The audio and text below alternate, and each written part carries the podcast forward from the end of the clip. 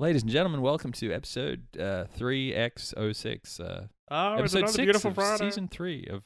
What? Beautiful what? Friday. Yeah, it is. It's beautiful.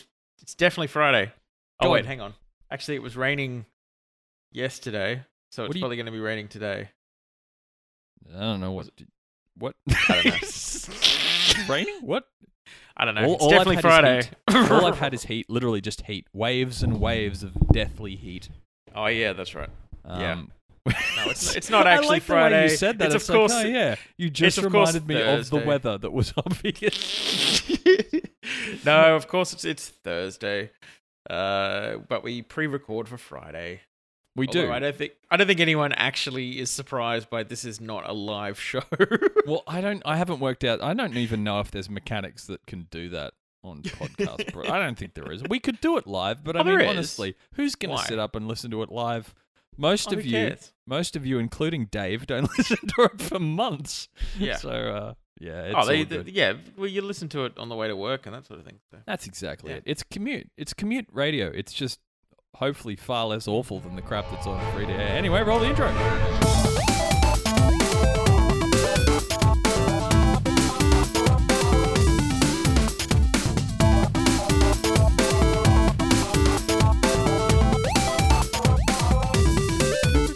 Have you? Now you've seen it. I know you've sent it. Did you check out the clip art bot? Yes, it's pretty good. Okay, so listeners, in case you're curious. Oh, also. Because, okay, I've been informed we don't do this. I'm Cue Ball, and that's Puck. That's who each of us are, in case you're wondering who's who. Wait, who? Hang on. Who couldn't work that out? I got asked by a couple times for people who are obviously new listeners. Oh, and right, people that I've just introduced to it. Yes, I'm the spry little guy with no hair, and Puck's the hefty lumberjack sort. That is true. With the bearded face. But anyway... I'll take that description. You're a lumbersexual. Okay, so what I found the other day, I came across, and we'll post this in case anyone hasn't seen this already. Okay, so there's this bot on Twitter that's taken a Corel Draw clip art CD from 1994, and it's been posting one piece of clip art every hour. And some of them are amazing, like brand new cars in 1994, drawn poorly in Corel Draw. Yeah. It took me back. And boxes, pictures of boxes of 5 1/4 inch floppy disks, and vaginas on a plant. Yeah, that was a weird one. What was that supposed to be again? Snapdragons. Are you sure? Because I mean, yeah. Yeah. I'm not entirely sure that's what it was, but you can only identify it based on the file name. Yeah. There's a very young Bowie on there. Very young Bowie. I mean, I didn't look at it extensively. No, you're missing out. In fairness, it's amazing. Yeah. No. I'll save that to the news. Should we just get into the news? Yeah, we can go into the news. There's lots of good news. So probably the best news of all is I have a new iPhone 8. Totally not news, and it is actually completely contravened by a completely separate piece of news that I have. I don't care. I saw it. I don't give a shit. in all realistic things, because I do hold out hope they fixed it. I honestly think the issues that plagued like my 6 and a lot of people's 6s. You remember seeing the Steve Jobs movie? You know how they've the one with Ashton Kutcher or the other one? Yeah, I like the Ashton Kutcher one. What was his name? No, I liked the Ashton one anyway. That's the one I'm talking about. You know how one of the things that Apple has done, and it has been a recent thing, is as they've released updates, they've forgotten about the old models and gone through the forced upgrade process. So yeah, screw your old model, we'll upgrade it, but then it'll run slow, so buy a new phone. Whereas their policy before that was you'd get to a certain update on your phone, and then you wouldn't get updates anymore. It'd just cut it off. Like, remember the iPhone 4 would get up to iOS 6 or something like that? Yeah. 7, and it cut off. But they don't do that anymore. They just keep upgrading you until it's unusable because it leverages new technology you don't have. Now, I know, based on everything I've read about Steve Jobs, that he would fucking lose his shit about that. Because he'd pick it up, he'd swipe, and he'd go, "There's lag. Why is there lag? Who's getting fired?" He'd just destroy someone over it. So I do have hope that the new one is good. My question is, there have been a significant number of issues with the first releases of iOS 11. Do they affect the new phone, or are they only affecting the older handsets? Don't know, but my experience so far is that if you have an iPhone 6 and you're happy with it and it works, I wouldn't bother upgrading to an 8.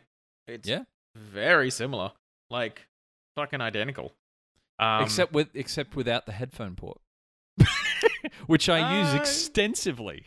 Yeah, but that's not that big a deal though. Like, it's only an issue if well, hang on, no, you can still use the iPhone headset, like the iPhone earbud things. Which, as far as... Yeah, look, but don't you have to get, like, a converter? Because it's all Bluetooth now or something? No. I mean, I literally have it plugged in right now. Hang on. So, which one did they remove? Did they remove the headphone port completely from? Is that 7? Yeah. Well, yeah, 7 too. But the 8 as well. But it plugs into the same one as the power button. Right? Oh, yeah. But you need the right headset. Yeah, it's only an issue. You can't use a normal headset. And listen to it. Yeah, see, that's balls. That's balls. I don't really get that decision, but look, I don't really care. I mean, the headset, the Apple, sorry, not headset, the Apple headphones, earbuds, like the earbuds. Oh, they're okay. Seriously, go down to somewhere like Harvey Norman or whatever, and go and buy yourself like some earbuds.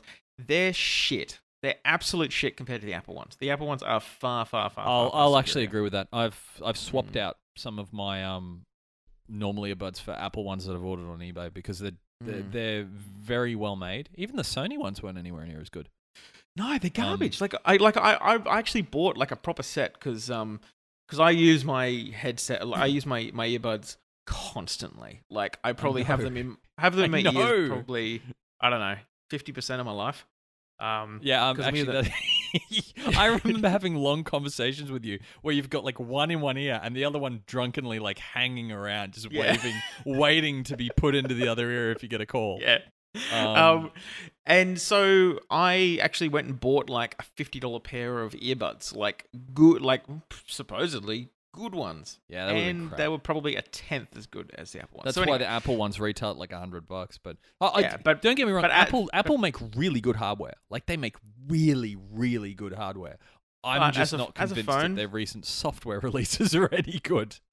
Yeah. Oh, look. As a phone though, it's pretty much the same. I haven't found any features.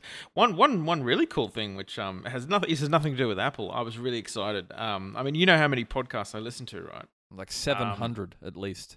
Well, hang on, I can tell you. 1, 2, 3. No, I don't care. No, I don't care. Stop counting. I don't care. Nobody cares. Listen to them all. Being silent, sitting in their cars, not caring. Nobody cares. I listen to 31 different podcasts. Excellent. And I do it all on an app called Overcast, which I think is the best podcast app. Yeah, it's pretty good. I installed on this phone. I was like, fuck, I got to go through and not only resubscribe to 31 podcasts. No, it'll pull them all across. No, it not just pulled them all across. It looked at which ones I had waiting to be listened to and synced all them across as well. I'm like, oh my God, it's amazing. Overcast stores your data in a cloud-based format, so it knows what you've listened to and where you're up to and your time indexes and all that kind of stuff.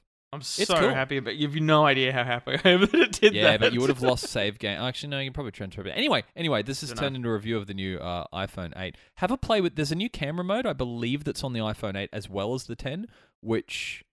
Oh, no, it might just be the... Is it just the 10 or is it the 8 that has the camera that can actually take dual focus things at the same time? So you can apply motion blur to the background later?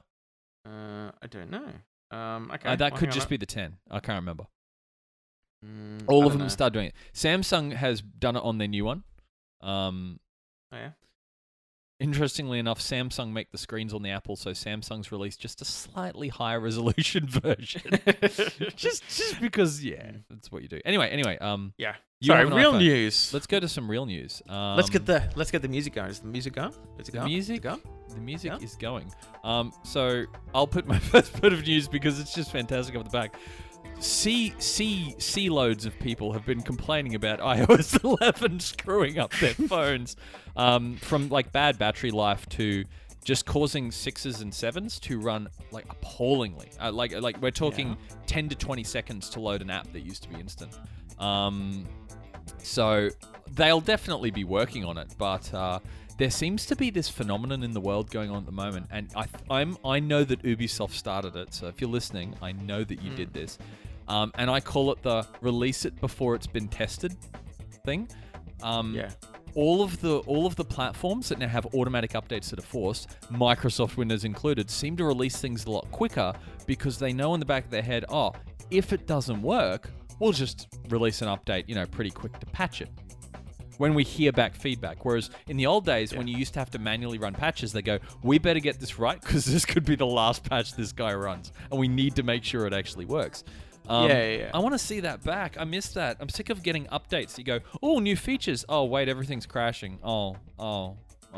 And then the fix will fix some things and break a whole bunch of other stuff. So, but again, that only happens to you. Everyone else is fine. No, lots of people that have it. The problem is I'm less tolerant of it. That's my problem. Whoa. I've never heard you be anything but tolerant with Apple. Have I ever been tolerant with anything? Anyway, in other news, Liam Neeson is unretired from action movies, whatever that means, so we'll just leave that to your imaginations.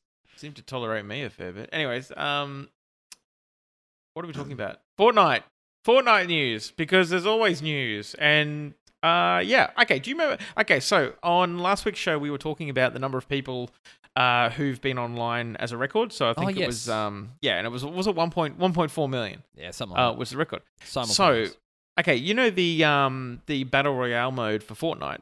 On launch day, they had 1 million players on concurrently at one point. You know what? I feel that I need to take that stat and post it to that guy on Reddit.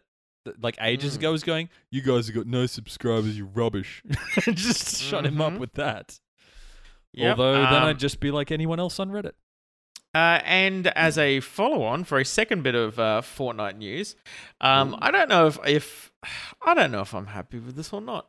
But Fortnite, as of April next year, will be free to play. It's already free to play. It is not. We both paid for it. Oh, yes, but no. What they traditionally do, they did this with Star Trek Online, and I would be extremely surprised if Epic didn't do this. Now, for one thing, just to be very clear, I really enjoy Fortnite and have no issue paying for it. I was happy to pay for it. It was a great game. What I think they'll do, because they would have reinvested that money, is the players that originally purchased it will probably get some sort of bonuses and benefits that no other players will ever be able to get. It's what they did in Star Trek Online. When they made that free, they gave all the people that had paid the ridiculous like $200 for a lifetime subscription. They gave them all basically ultra ships that you can never get in the game. So you know, like you paid the $40 for the standard version, right? No, I think it was something like that. Yeah, I didn't. Oh, did you get the extreme version? Not the extreme version, but I'm a couple up there. Let this be a motto for anyone who buys the collector's edition of anything. You're being cheated. You don't. Oh, get no. Maybe no. It's not the collector's one. It's there's a couple of tiers up there. I can't remember which one it's called, but it's like the purple tier. So I think it was about $90. Dude, I have to say the purple tier sounds like a really awful S&M club somewhere. It sounds horrible. Why are they purple? I don't. Nobody knows. I do have some news though. Oh, sorry. Go on. I have another one. Okay, you can go after me. Two things. Number one, I believe EB Expo's next week, man. Oh shit! We forgot about it again. Well, it's not that we forgot about it. Yeah, we have to go. Yeah, we did. We absolutely forgot about it. I'll sell everything to go to that. So it's the 7th and 8th. So yes, that is next weekend. Let's go for, we'll go for a day. We'll go for the Saturday. Sound good? Or should we go to the Sunday and pick up all the crumbs and remnants that nobody wanted? No, let's go Saturday. Saturday will be better. I have no issues with that. We'll work it out. We'll go for a full day and then we'll have a delicious romantic dinner. And we'll all come home. That'll be good. So yeah, that's on next weekend, and I think the same weekend or 2 days before, Blade Runner comes out as well. Does it? Oh, I didn't know that. Unfortunately, I must inform you, I already have a mandate for Blade Runner that was prearranged about a year ago. Well, But that's not cool. Who's that with? Who is he? who is he? Nah, it's Martin. It's fine. That's fine. Hang on, I'm Martin. Just let me. I'm organising my own mandate now. You do that. You can take that. I don't get a chance. I've known him since I was 5, and I only get a chance to catch up with him maybe every 9 months. So when your catch up schedule is basically the same term as a pregnancy, then it's yeah. Well, I don't mean to make you jealous or anything, but I now have a mandate to see Blade Runner. That was fucking quick. Yeah, I emailed Leon. Oh, you don't know if he's going to say yes though. Actually, now Leon listens to the podcast. Hey, Leon, want to go see Blade Runner? Are you expecting a response? It's not interactive. You've forgotten how it worked. That's one way. But that's anyway, right, Leon. Yeah, so yes, you do. There are a couple things going on. I'm pretty sure it's that weekend. Coming out very, very soon, which I'm excited about. Also, end of next month, Wolfenstein 2. To search for more money. I'm really looking for that one. Yeah, I'm looking forward to that one. That looks really cool. I'll let you go with some news because I've just kind of okay. News. So, well, hang on. I already did the Fortnite one. Okay, so October 2017, the free PlayStation Plus games. Would you like to know what they are? Oh, yes. Okay, so Amnesia. Oh, that was awesome. Mm-hmm. That game will mess you up like nothing else. Have you played that? Play that game with no lights on, and you'll never. Want to. Yeah, you have to now. It's awesome. No, really, it's not scary at all. You'll love it. And then Hue, Hue, which is it's like a little platformer puzzler type game. Sounds very colourful. Yeah, a little bit. Then we've got Skyforce Anniversary, and I have absolutely no idea what this is. I'm actually looking it up right now. Well, I'm Googling Skyforce Anniversary. I can Google quicker than you. Oh, it looks cool. Skyforce what? What's it called? Skyforce Anniversary.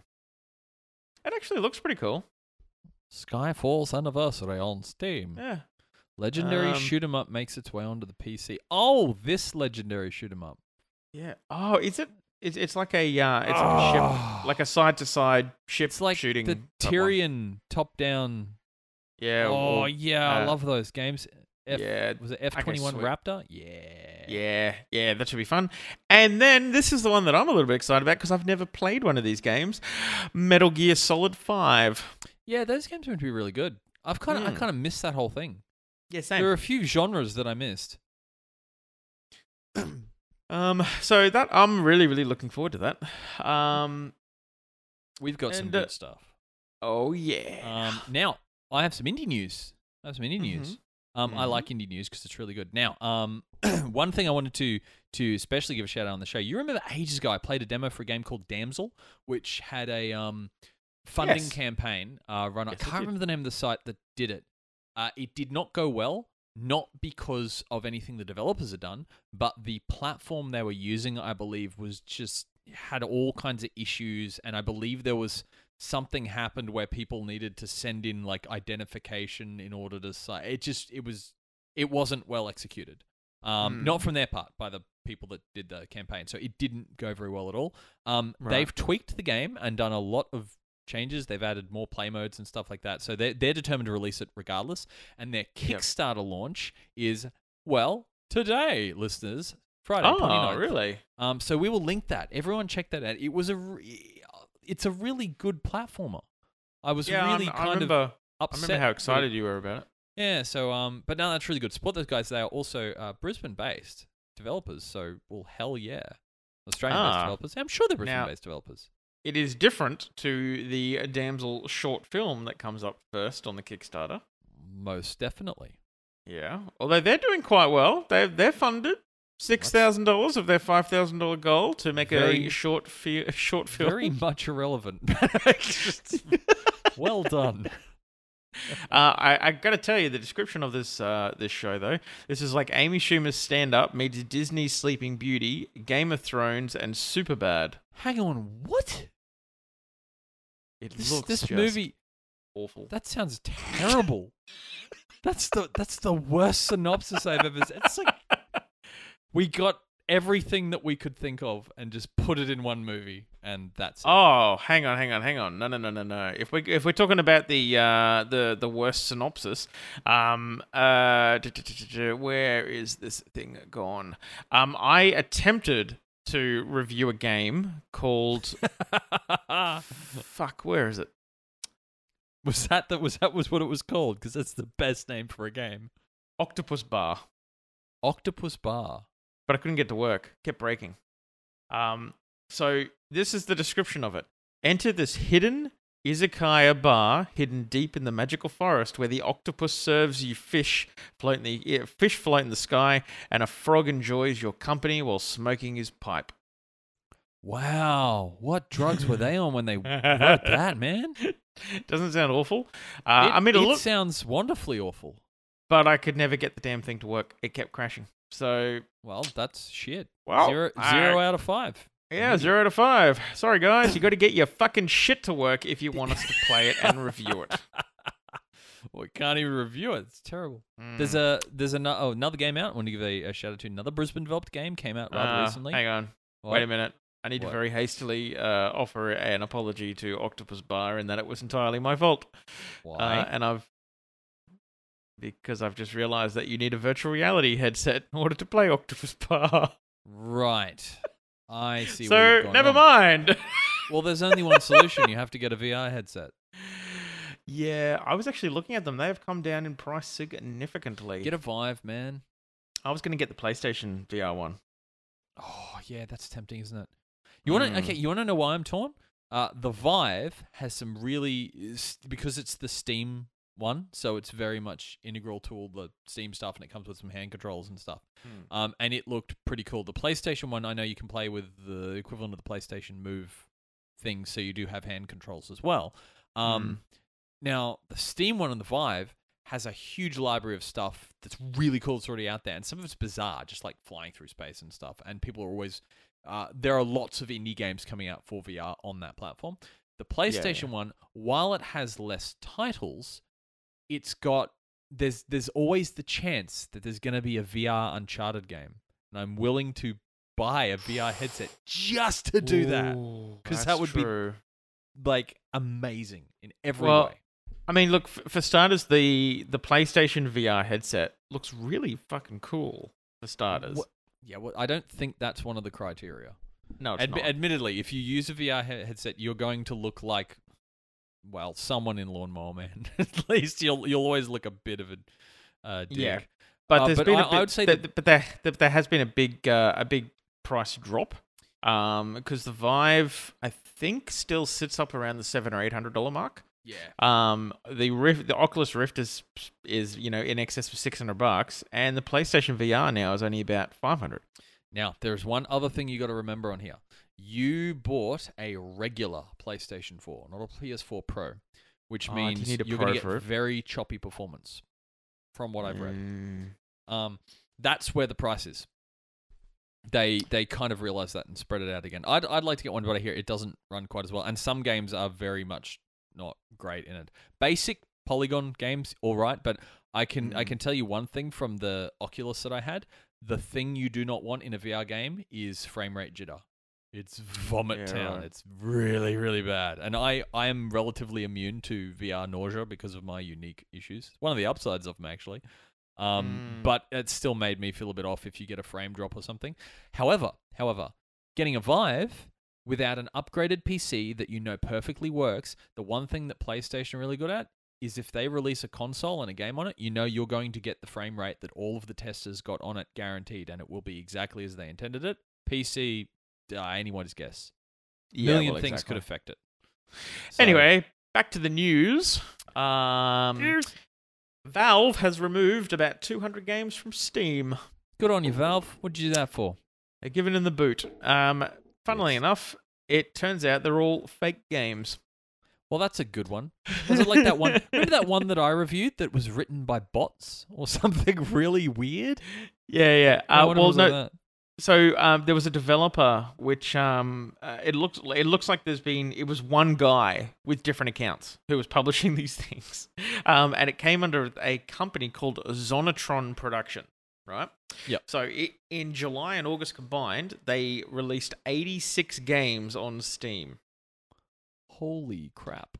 Which, to give you a point of comparison, that's 10% of all games launched on Steam. What? Right? So from what they could tell, they're either cheap or free games that would then attempt to con people.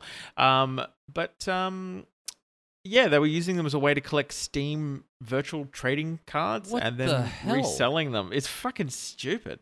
Well, okay, good on Valve for getting rid of that pile of garbage. Yeah, but apparently they've surprised they managed that.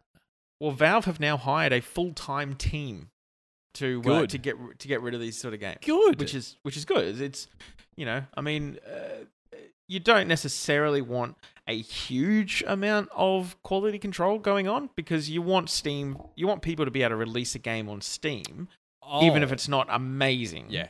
On the subject, this is a great segue into a piece of news. Yeah. On the subject of QA and quality control, Drunken Heroes was initially denied launch on the Apple App Store. I heard. Because, and I paraphrase here from talking to the delightful Alex at Fluffy Knuckle Duster, it appears that Apple did not really endorse a game that encouraged people to drink heavily. So they're tweaking the game. Now, my first comment was, I said, well, that sounds like an Apple thing. They do like to throw up roadblocks like that. Like regardless, it should help them sell it. I said, but just out of curiosity, how did you go with the Android store? Because those guys will publish anything. And he's like, oh no, they were fine. They just like they just allowed it on straight away. Of course they did. Android will publish anything. There could be something that was designed around prison rape, and the Android market would allow it to be put on the market because they're that special. But so stay tuned for Drunken Heroes. It will be, I'd say it'll be on Android quite soon. I have it on iOS because I have a test copy, but I'm the only one right now, so I'm the only one that can hear the role that I played. Nice. So stay tuned for Drunken Heroes. Okay. Yes. Wolfenstein 2. If there's a new video that's out, it's 28 minutes long of gameplay. Oh, I'm not going to. No, I'm not going to. I'm gonna wait. Well, if anyone does want to look, it doesn't take. It's not hard to find it. If you do a bit of a search around, they do a bit of a playthrough. BJ Blazkowicz. If you've seen him, BJ. Yeah. Anything I could say there is going to go into bad territory. So, one more thing before I end the news, and it's just a note to check it out. There is a game that came out a little while ago. Indie-developed game, Android, iOS, and it's called Mind Control. It's a little Brisbane independently developed one, and I believe it was developed by one person as well. It's a little puzzle game, but I've downloaded it, but I haven't played it yet. Looks quite cool. So either way, get it. Support Brisbane developers. Do it. Well, hang on. There was a little bit more news. You are a despicable person. Yeah. So, horrible. So you're aware that the Dark Souls board game funded in 3 minutes, right? I was completely unaware of that.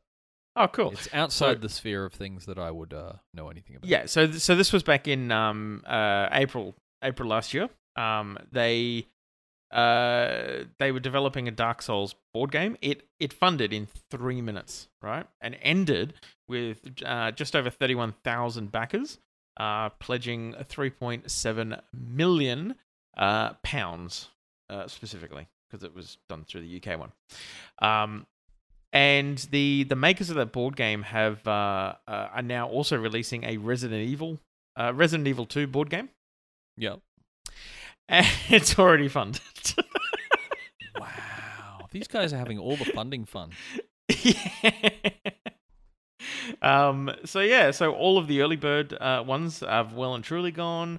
They've got over 5,000 backers already, and they still have 25 days to go. They've got £403,000. Oh wow! Fucking insane. Yeah. But the thing is, if you have a look at it, it looks pretty cool. Like the little miniatures and stuff they've got for it, they look good. Like really good. That's awesome. So yeah, I'm almost considering buying it, but I don't think I will, because for the basic pack to get it, it's £70, and I think that translates to about what, $170, $180. Yeah, which is that's a lot. Wow. Yeah, that's pretty expensive. But yeah, no, I mean, it's not often that we get some board game news, but there it is. Nice. I like having board game news. It's rare. Yeah. Have you seen some of the reviews, by the way, on Divinity Original Sin 2? No. Man, it's getting like the most insanely good reviews, like across the board. The original was apparently really, really good, and I never played it. Yeah. Well, I mean, it's a D&D-ish type game where you have like the four-person party, like the old sort of Baldur's Gate type thing. But the weird thing is that when I've looked at like screenshots and stuff for it, it's, I don't know, it doesn't look that great. But it must just not look good when you've got like screenshots. It must be like amazing to play though. Yeah. I've heard good things. I think Dave's got it. Oh yeah. Oh, that's probably who I've seen play. I've seen someone playing it. But yeah, it's like got like 10 out of 10 from pretty much every reviewer. Yeah. That's awesome, actually. Yeah. 10 out of 10 from every reviewer is rare. I've only seen that with, what was it? I think Last of Us and Guild Wars 2, when it originally came out, got 10, and something else. Uncharted 4. Unquestionably. Yeah. Have you seen some of these? Have you seen the Rick and Morty Funko toys? By the way. Oh yeah, they're amazing. Oh my god, have you seen the? There's one that's just come out for Snowball. It looks so good. Wow, I'm about to have a look. I'm sorry, I'm googling this. Funko. Oh, I want that. I know. How good does it look? Anyway, on to the reviews. I think we're over the news. There's no other news. I feel like we do just need to very quickly talk about a couple of things. One is The Orville, which is amazing. I know. Watch the most recent one last night. Did you see what he did with episode 3? And I was so proud of him. He's like, oh my god. He goes, you know what? I can't do the voice, because every time I try and do Seth MacFarlane's voice, I turn into either Brian or Peter Griffin. Yeah. But he's like, I'm gonna lure them all in, and I'm gonna show them this fantastic show and use all my comedy to get them in, and then we're just gonna bam, Star Trek. He tricked everyone into watching it with comedy, and then went, episode 3, we're gonna do some heavy shit. And I love it. Okay, all I'm gonna say, Rudolph. That was just so good.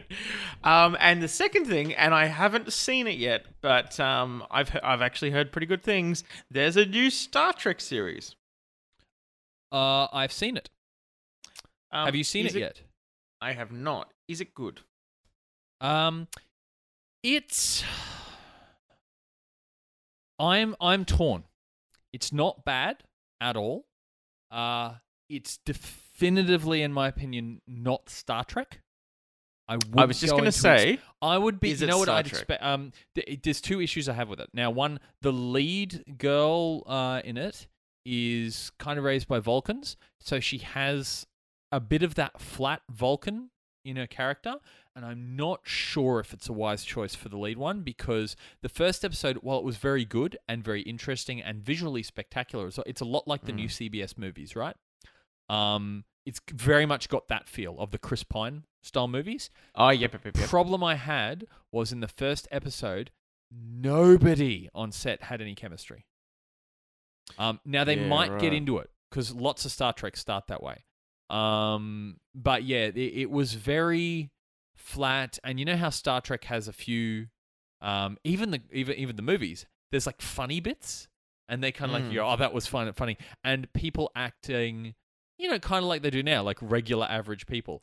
Everyone in it was acting very formal, very military-ish, like you'd expect, and there was no humor in the first episode. I'm hoping that changes. There might have been one or two very minor jokes here and there, but it took itself very seriously, and I'm not sure I'm going to like it long term. Yeah, put it this way: The Orville is 1,000 times more Star Trek than Star Trek Discovery is. Yeah, what I was concerned when I saw the trailers for it was, this looks like one of many, many, many sci-fi shows that are out right now that are all the exact same fucking thing. Yeah, exactly.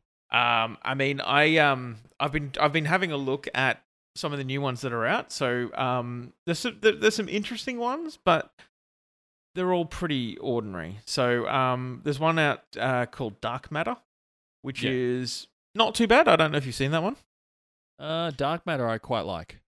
Dark Matter, okay, you know what Dark Matter is? And just tell me if I'm wrong about this. What I feel Dark Matter is. Dark Matter is if they did Stargate Universe correctly. It's got the same feel, but it's actually got the slight light element that, you know, things like Firefly and Stargate Atlantis had in to keep it not taking itself too seriously. The other one that I really like is Killjoys. Killjoys is good. Yeah, Killjoys. Although, again, I don't know. My feeling is that Killjoys is also fairly ordinary. As far as the show goes, it's fun, it's interesting, but I can't ever see myself going back and watching it again. Yeah, it's there's some other ones. The man in the High Castle is a bit like that. So that's about you know, what if the Nazis won effectively, or Humans, which is about like robots that look very similar to humans. I mean, even something like I don't know what else. Continuum. I know Continuum is a bit of an older one. Yeah, but the same kind of deal. Like they're all they're nice sci-fis. They're good. They're good watching. They're a bit campy. And when I saw the trailers for Star Trek Discovery, I was like, fuck! They've just made another one of those shows and slapped Star Trek on it. So I'd wondered if you were going to say it's not Star Trek. It's not Star Trek. It's not Star Trek. And the weird thing is, it's got what's his name? Berman is involved. I'm pretty sure it was Berman's involved. Like a lot of the alumni from Star Trek, like the Next Generation and Voyager and stuff, they're involved, but it's a fundamentally different feel to the show. Now, that's also not to say I'm not enjoying it. I actually think it could be a really good show. It just doesn't feel like Star Trek. Yeah. See, you know what didn't feel like Star Trek to me was the last Star Trek movie. No, that was very much un-Star Trek. Well, do you remember one of the things that Star Trek one of the primary points of Star Trek that makes it kind of stand out? Everything has a bit of moral fiber. It's a bit light, but it's always just that right level of B grade. And it's also clean. Everything in Star Trek is clean. Exactly. All the surfaces, all the sets, all the people, everything is perfectly clean. There's not a bit of clutter. This was a much darker, grittier, more serious... more like beautiful triple A version of it, which is going to appeal to people who have never seen it before. So awesome for that. But I didn't quite feel right. So that's my review of it. I still remember, do you remember in Star Trek Voyager, there was a couple of episodes in there where everything had gone to shit. And I think it was called Year of Hell. Year of Hell parts 1 and 2, my two favorite episodes of Voyager. But I still remember Janeway and that walking around and like looking back on it. It makes me laugh because I'm an idiot, but it makes me laugh because I always think she's not walking around because everything's going to hell. She's like, it's so fucking dirty. And just like stomping around because everything's broken. Yeah, exactly. It's like, why is it so dirty? Well, clean that up, Ensign. Get a fucking mop. Clean it up. But we'll get into our reviews now. But one thing I found the other day, I found a really interesting interview with is it Marina or Martina? Certis, Deanna Troi. I don't know. Wait a minute. They're talking about her, and they said, like, well, what was your most interesting or controversial story about, you know, Star Trek? And she told the one that everyone's heard, the one where Picard, like in season 1, was like, we're not here to have fun. And then by the end of season 2, he was the worst one and just played up more than anyone else on set. But she said, honestly, she said, no conflict. She said, we're all best friends. We continue to be best friends. Never a problem with anyone on the show. We had a director leave very early on because they couldn't handle how much we played up between scenes. We said, but we're professional in them. We did it. We absolutely loved it. Every moment of we're all still friends. She said, there's no controversy. And then she said, the set was distinctly different. Like, we'd walk over to the set of Deep Sleep 9, and then the audience just goes, oh, and she goes, don't say that. And it says, she said, Jonathan Frakes used to call it Deep Throat 9, but she said, that's more about how the show came into production that you don't need to know. But she said, you walk on there, she said, you could hear a pin drop. She said, it was so tense, and everyone was serious all of the time. And they'd ask, like, us next-gen people just get off the set because we were causing too much ruckus. Apparently that show was, like, lots of people got, didn't like each other, and it was a lot of anger. But, yeah, not so much on that one.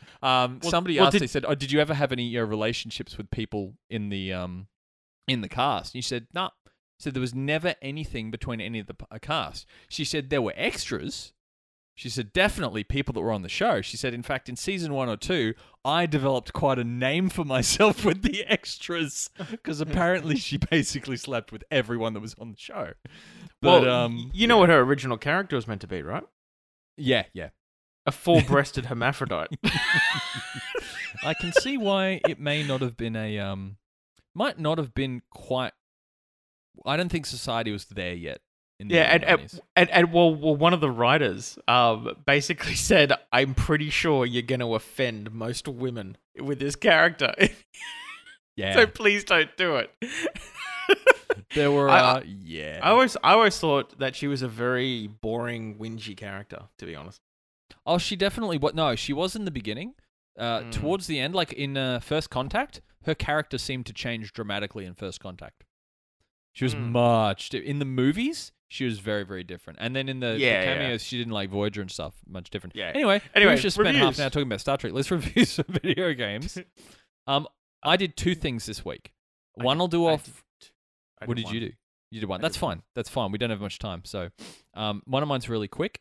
I went back and had a second look at the video game we reviewed jointly in the very first episode, Niche. Genetic survival game, to see where it's coming, because it's out of early access. That's right. The core way the game is played is still there, but they've made a lot of upgrades and changes and additions. On one thing, so if anyone actually wants to hear the review of this game, go back to episode 1. You can hear it there. But one of the things they've changed is how you grow and evolve your creature.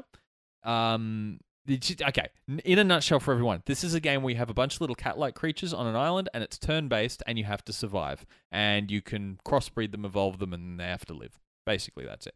Quite a relaxing game to play. The features that they can develop and the genetic abilities they have, there's a lot more. The interface is a lot better. You can see a lot more stuff at the time.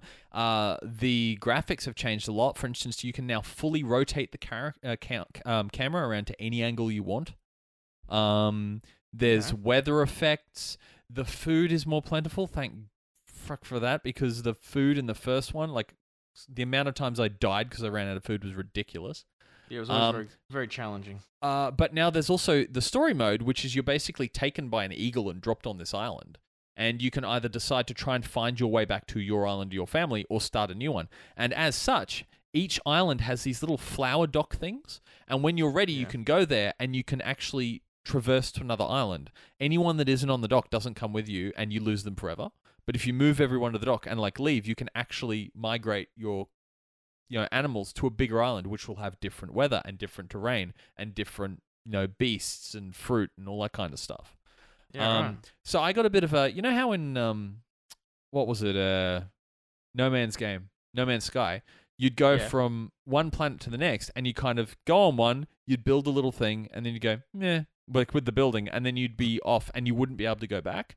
You got a bit of that feel, except it doesn't matter as much because you're not building structures and things like that. So it does keep you moving. They've added a lot. They've put a lot of work into it. At its core, the simulation elements are very involved now. Like the way different genomes interact and stuff. It's very, very clever. I played it for a couple of hours the other day. So anyway, second look at it. Yeah, I still recommend checking it out. It's a pretty cool little game.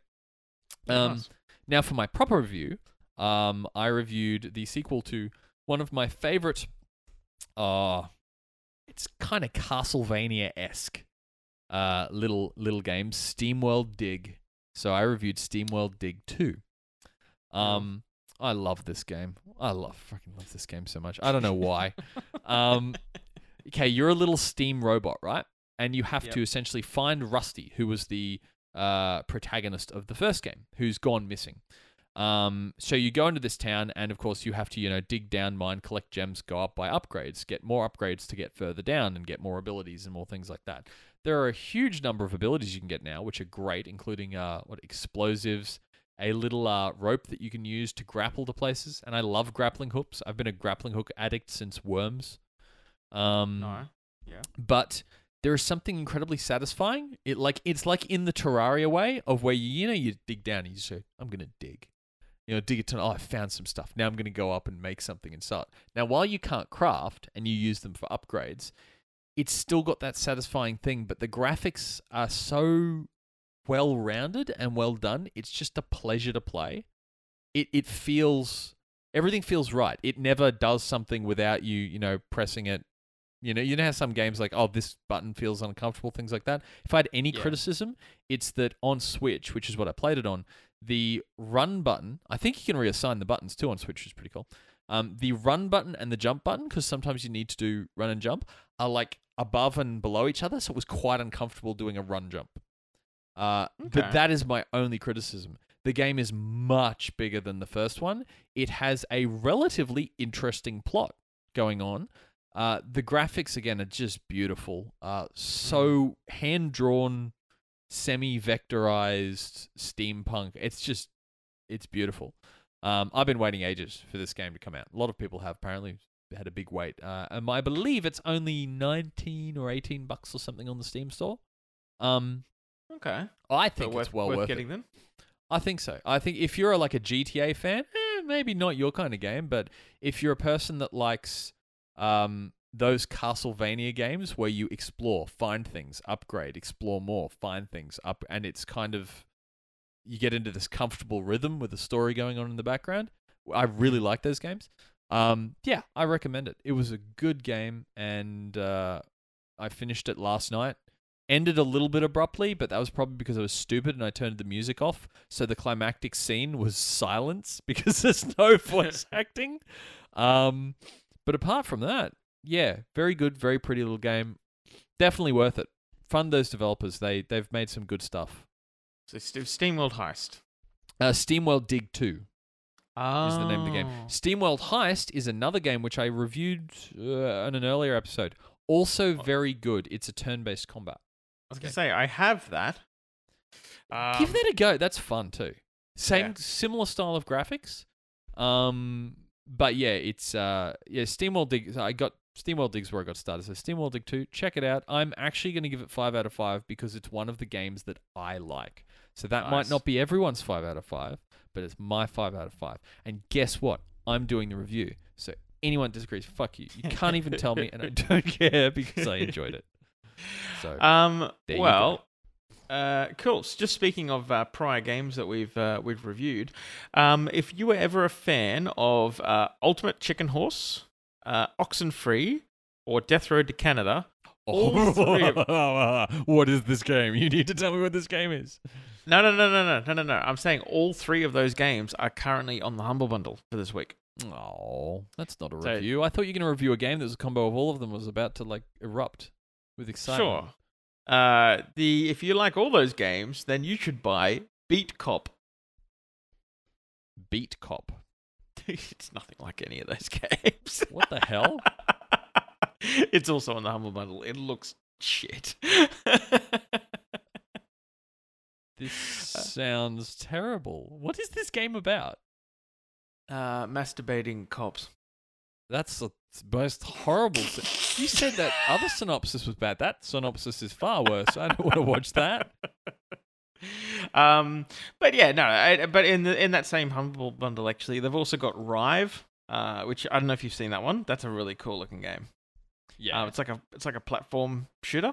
And then Middle Earth: Shadow of Mordor which, I mean, that one Game of the Year in, when did that get it? 2015?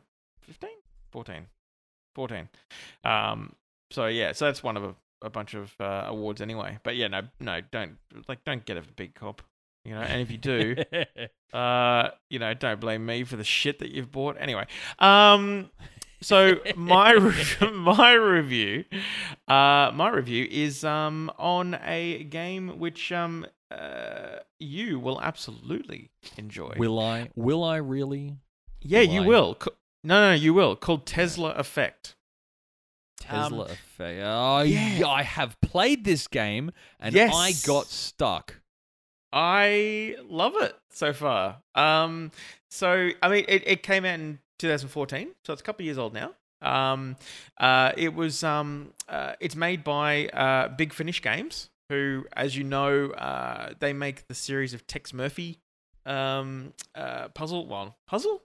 games. Yeah, no, really Big puzzles. Finish, they made the new ones. I don't think they made the originals, did they? I thought they were still involved. Did they make Martian Memorandum and that stuff? Oh, wow. Yeah. If they did, wow, I'm impressed. That's fantastic. Yeah. So the one that I remember is Under a Killing Moon. That was the best one.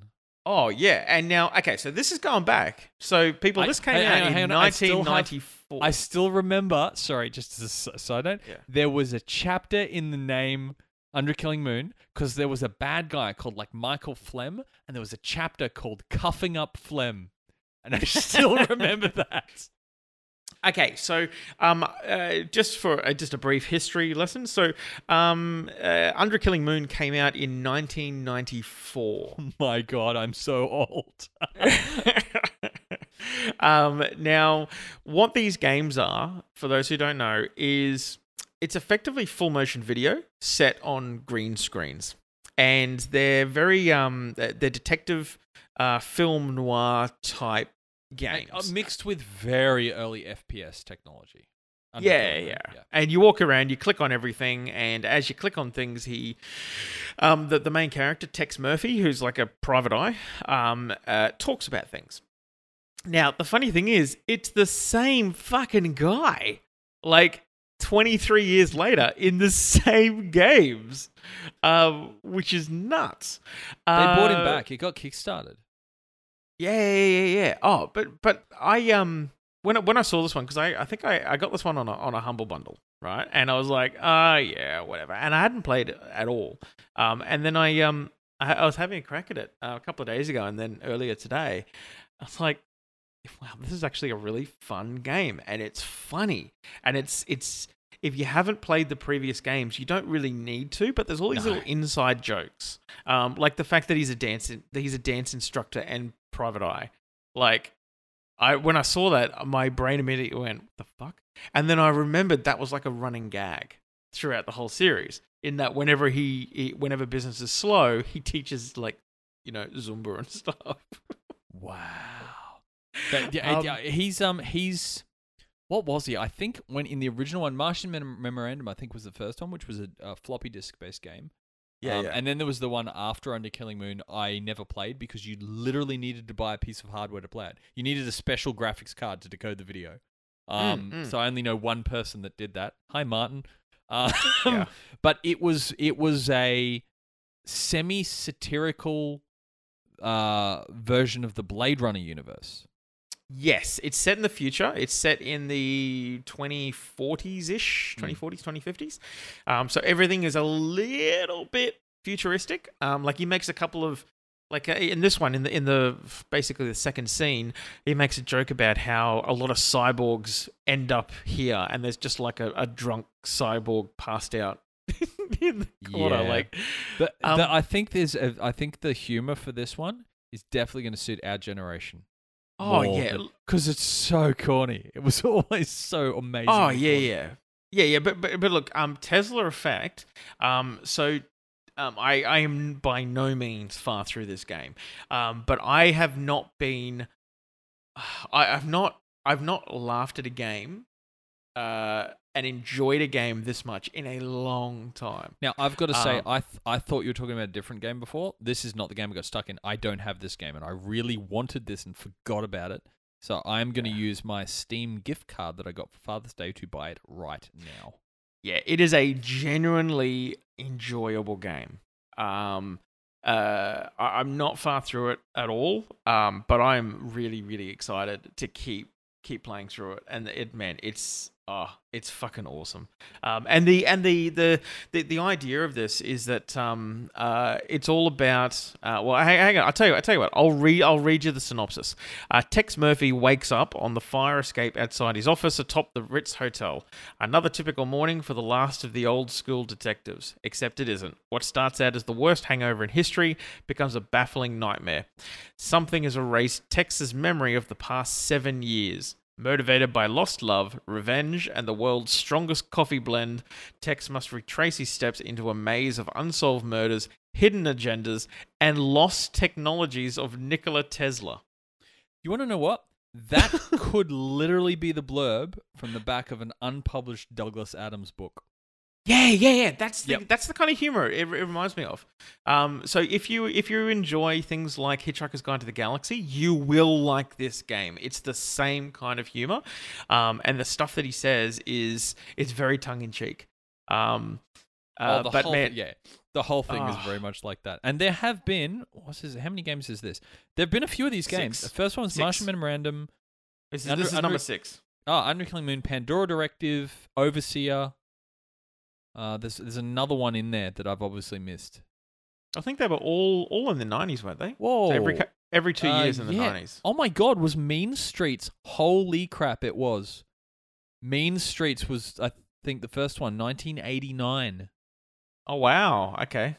Jeebus, I didn't realize I thought Martian Memorandum was the first one. Ah, see, I only remember Under Killing Moon. Under Killing Moon, and the thing is, people, you have to realize... These games were like the top of the fucking quality when they came out. Oh, they were. It was like six CDs at the time, which was unheard of. Only Wing Commander 3 came close, I think.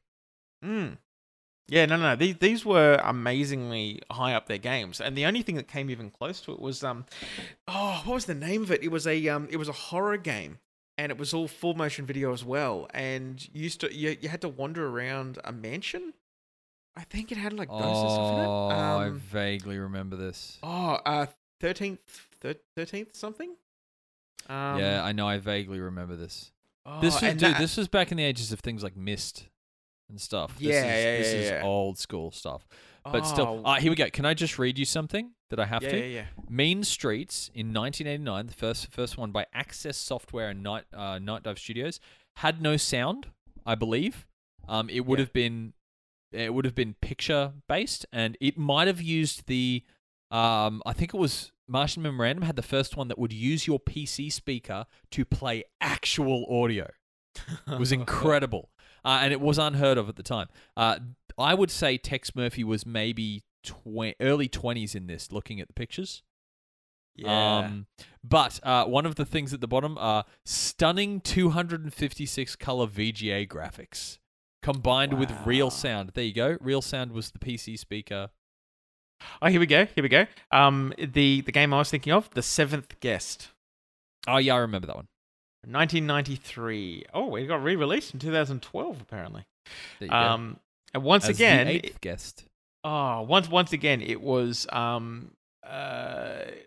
I remember this being a scary game, and when you look at the screenshots of it now, it's like, this was not a scary game. No, but do you remember games that were actually that seemed scary when you played them? And there you go. Well, how was I scared of this? Oh man, but yeah, but the thing is, when I found out that this was a full motion video game, I was like, okay, it's a piece of shit.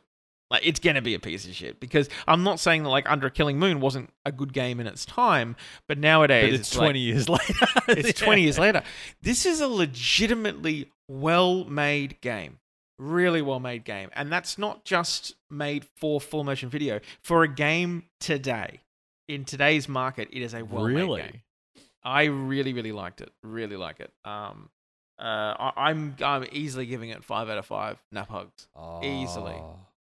Sorry, I'm very happy that you reviewed that because you reminded me of it and I'd forgotten it. It's been on my wish list for like ever. Mm. And then and it looks really nice as well. Like it looks great.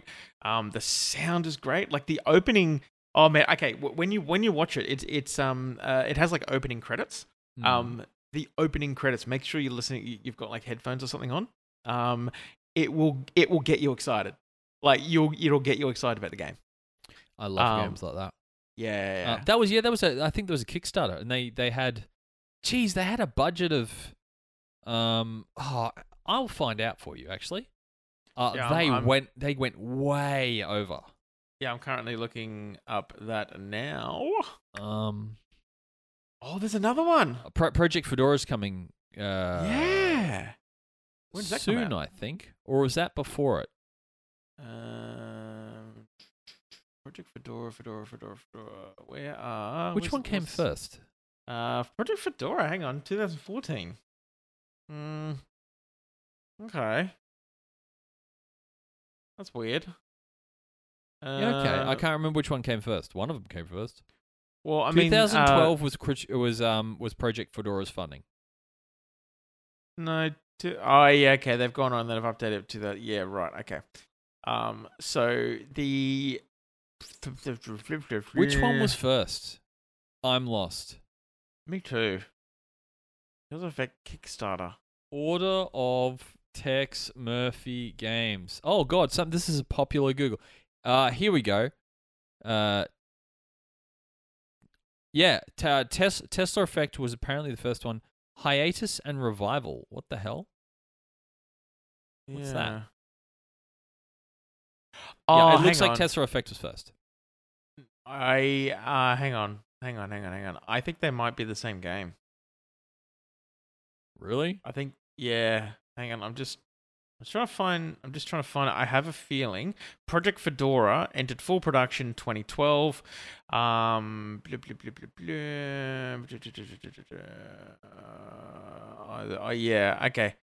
Here we go. On July 10th, which is the birthday of Nikola Tesla, it was announced that the official title would be Tesla Effect. Okay, it's the same game. Okay. Yeah, okay, cool. Oh, that's a shame. I thought there were going to be 2 games to play. I would be surprised if they don't do another one.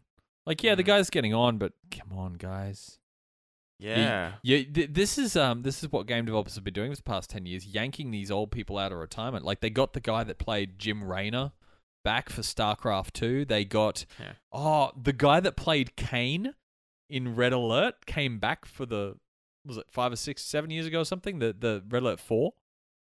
Oh, really? Yeah, didn't you know that? They got the original Kane actor back, the same guy who's like done nothing since Red Alert. Wow. I am just waiting for a reboot. I'm shocked that there hasn't been a reboot of that. Not game. Red Alert, Command and Conquer. Sorry, I actually got the game series wrong. He was from the original Command and Conquer. Reboot of what? Yeah. Of Command and Conquer. Oh, they don't need to because they did Command & Conquer 4 and that wasn't that long ago. And it did all right. And then there was... Command & Conquer 3 was really good if you haven't played it. Mm. That's the one where they got Kane back. Command & Conquer 4 had Kane in again, but it was a different game. It was a... You didn't build the base. You actually had supply drops that would drop your troops in. God, I don't remember Command & Conquer 4. Yeah. It was good, but it was a very different game. And I think it may have... I think too many people thought it was going to be like the old ones, and then it was like, no, it's not. Yeah, right. And then people had a whinge and went and, cool. Wet themselves in the bathroom. All right. They do. So anyway, Tex Murphy, Tesla Effect, go and get it. Trust me, you're not going to be sorry. It's a fun game. You're going to have a lot of fun with it. And trust me, you'll like it. Like, there is a demo you can download on Steam if you want to have a little play with it. Just buy it. But yeah, it's only $20. Or if you I've already used my Steam card while you've been talking. I'm downloading it now. Yeah, nice. So thanks to my parasitic internet, I'll get that sometime next July. And besides that, I think that's the show. That's the show for the week. I don't have any other news. I'm sure there was something. Well, GG everyone. Yes, everyone have such a great day and time and things such as that. We'll see you next week. Don't forget to go and support us on Patreon. Yeah, do that. Support us on Patreon. Mm-hmm. Yeah. Do it now. Okay. GG. Click it. Bye.